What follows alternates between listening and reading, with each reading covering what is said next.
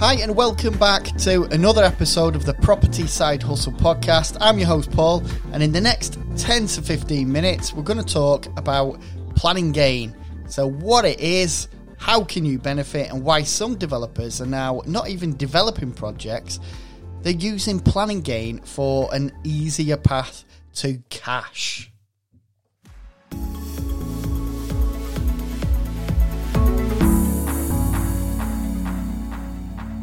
Now, I know for regular listeners of the podcast, it actually, it, the podcast itself hasn't been very regular at all lately, but there's been, there's been a valid reason. Now, I managed to escape the UK and get myself on holiday, which was an absolute mission in itself. Um, you know, I thought when I was a letting agent, it was heavy with admin, but God's sake, uh, trying to get on holiday in 2021 is something else. But for all hoops, you now have to jump through with the testing, the extra fit to fly passes, the mask wearing on the planes, the testing when you get back. It was still worth it just to enjoy and switch off for two whole weeks um, and recharge the old batteries. And that was at the the uh, back end of uh, August that I managed to get away to Cyprus. But at the end of September, I was actually able to get over to Turkey uh, too, but that was more of a working holiday um, because I was looking at property to buy out there. And some regular listeners might know my kids are thank God, praise the Lord, they are fleeing the nest. So it's time to live the dream. And I can say that because they're not going to listen to this podcast. So it's time for me and uh, my wife to live the dream and emigrate uh, to the sun. So me and the wife were out looking at property and doing a lot of exploring uh, in different areas. So the reason the podcast has disappeared was life just kind of got in the way. But rest assured, I am aiming for it to be uh, a little more regular between now and Christmas. So, anyway, before this episode turns into uh, a podcast version of A Place in the Sun, we better dive into today's episode.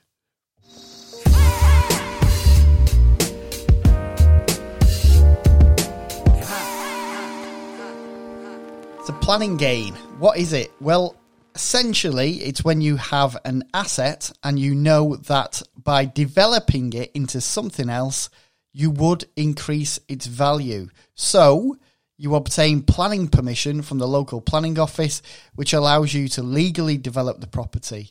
Now, having an asset with planning permission in place can increase the value and make it much more appealing to developers and investors because you know, think about it. There's less risk for them with planning already in place and a development is is possible. However, all that being said, you don't actually need to develop the property yourself. If you're confused, just stick with me. the whole point of planning gain is to add value to the property by way of obtaining planning permission and therefore making it, as I said, less risky for the developer and less costly as they don't need to pay for the planning permission and go through the planning process, which can take quite can take quite a bit of time. Um, so many smaller developers these days they're actually not developing, which sounds a bit crazy because isn't that what developers do? They develop. Um, yeah, it, it, it's a bit confusing, and a lot of developers and investors are now they're buying properties with a view to getting planning in place. And instead of developing them out themselves, they're going to benefit from the uplifting value and sell it on as it was. They've not done anything to it. They're just going to sell it on with the added bonus of planning permission being in place. Now, that is why we call it planning gain, because the gain is the uplifting value that you've, you've created. So, how can you benefit with planning gain? Now, I had a chat recently with uh, an experienced developer, and he said, look, he, he hates dealing with tenants and all the admin side of property. And that's what really attracted him to developing properties. You know, he also loved how forgiving and flexible developing was. And we discussed the benefits of having multiple exits with developments. So you know, you can buy a property, you can obtain planning permission, um, and then you have options. You could build it out yourself, sell the end units off separately. You could see it as a block. Uh, you could retain the leasehold or the freehold of it. You could also potentially sell the property with planning in place, which is what we've just been talking about, and benefit from that planning gain. There, are, there really are. There are so many different potential outcomes and, and exits, if you like. And I know a friend of mine uh, who bought a property that was to a non-local person, shall we say. If you were looking at it and you were outside the area, you didn't know the area at all, you would look at it and, and look, maybe say, well, potentially this is a difficult one to get planning on. But he knew, being local, having the right connections, he knew he he could get planning after speaking to his, his local planning expert. And so he took the chance because he had that confidence there. Um, he got the building for a great price and he obtained the planning permission. It did come through. So it's, uh, it paid off.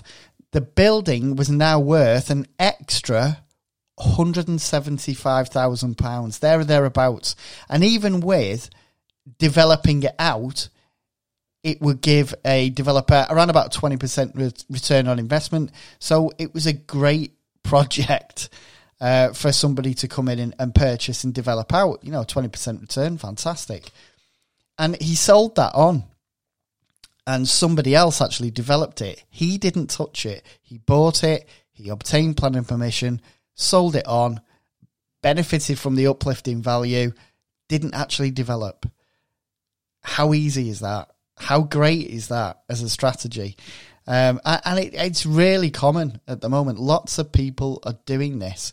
And he made around, I think it was about £160,000 uh, on, on the building. And he owned it for less than a year.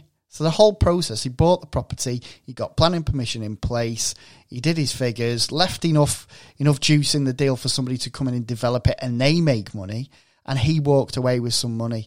Now, yes, there is a risk attached to that. Planning permission may not have been agreed. Um, you know, and, and and then he would have would have had to you know consider different options. But that is the power of planning gain in the right circumstances. So if you're looking at properties and wondering, how many units you can get in that property, and you have some basic drawings done from a friendly architect, and you know the indications are planning would be granted. Is planning gain an opportunity for you? You know, it might be something that you, you, you might consider rather than developing. Now, sometimes developers they're, they're making money now without physically developing anything and, and it's mind boggling. But it's it, like I said, it's it's it's becoming more and more common these days.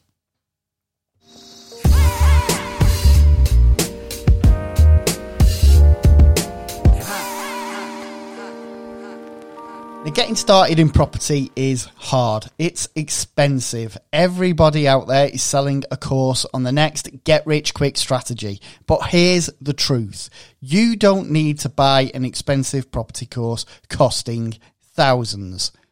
For a limited time, we are offering lifetime access to all our online courses, covering things like deal sourcing, rent to rent, assisted sales, and many, many more.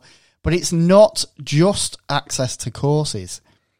Imagine having lifetime access to a property mentor that can help guide you and point you in the right direction.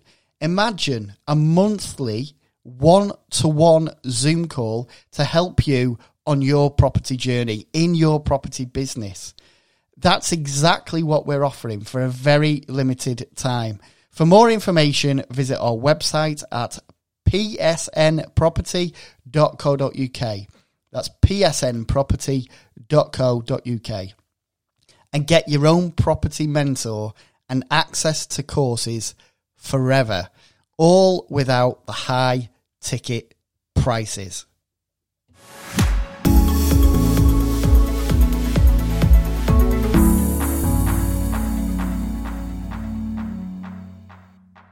So back to the show. Anyway, I seen something this week online and it was a guy talking about staying in your own lane. And you, you may well have you may well have heard this before, but yeah, he was talking about staying in your own lane, and I thought I'd share it with you. So many people live their lives trundling along on a path. They get up, they go to work, they pay the bills, they live their life. For some people, they're okay with that. You know, for most people, they're okay with that. But for others, they want more. They want to change lanes and try to improve what they already have, earn more income, gain more time freedom, um, change their own lives and, and their families' lives too. You know, some people realize this at a young age and they don't want to settle. And some realize when they're much older. But the biggest failure is those that sit on the fence. They think about changing lanes, but always feel, ah, it's just too risky. So they settle. They just settle for what they have. They resign themselves to what they have and accept their situation, but always undoubtedly thinking, yeah, but what if? Yeah, but what if? You know, I wonder which one you are listening to this. I was always the person trying new things, side hustles galore, till I happened to just hit on what worked for me. But seeing this online this week, it, just reminded me of how much things have changed and can change purely by just making different decisions and not settling for your current situation. I'll I'll leave that with you to ponder on. Bit of a heavy finish, but I thought it's just worth sharing. That's all I've got for you this week.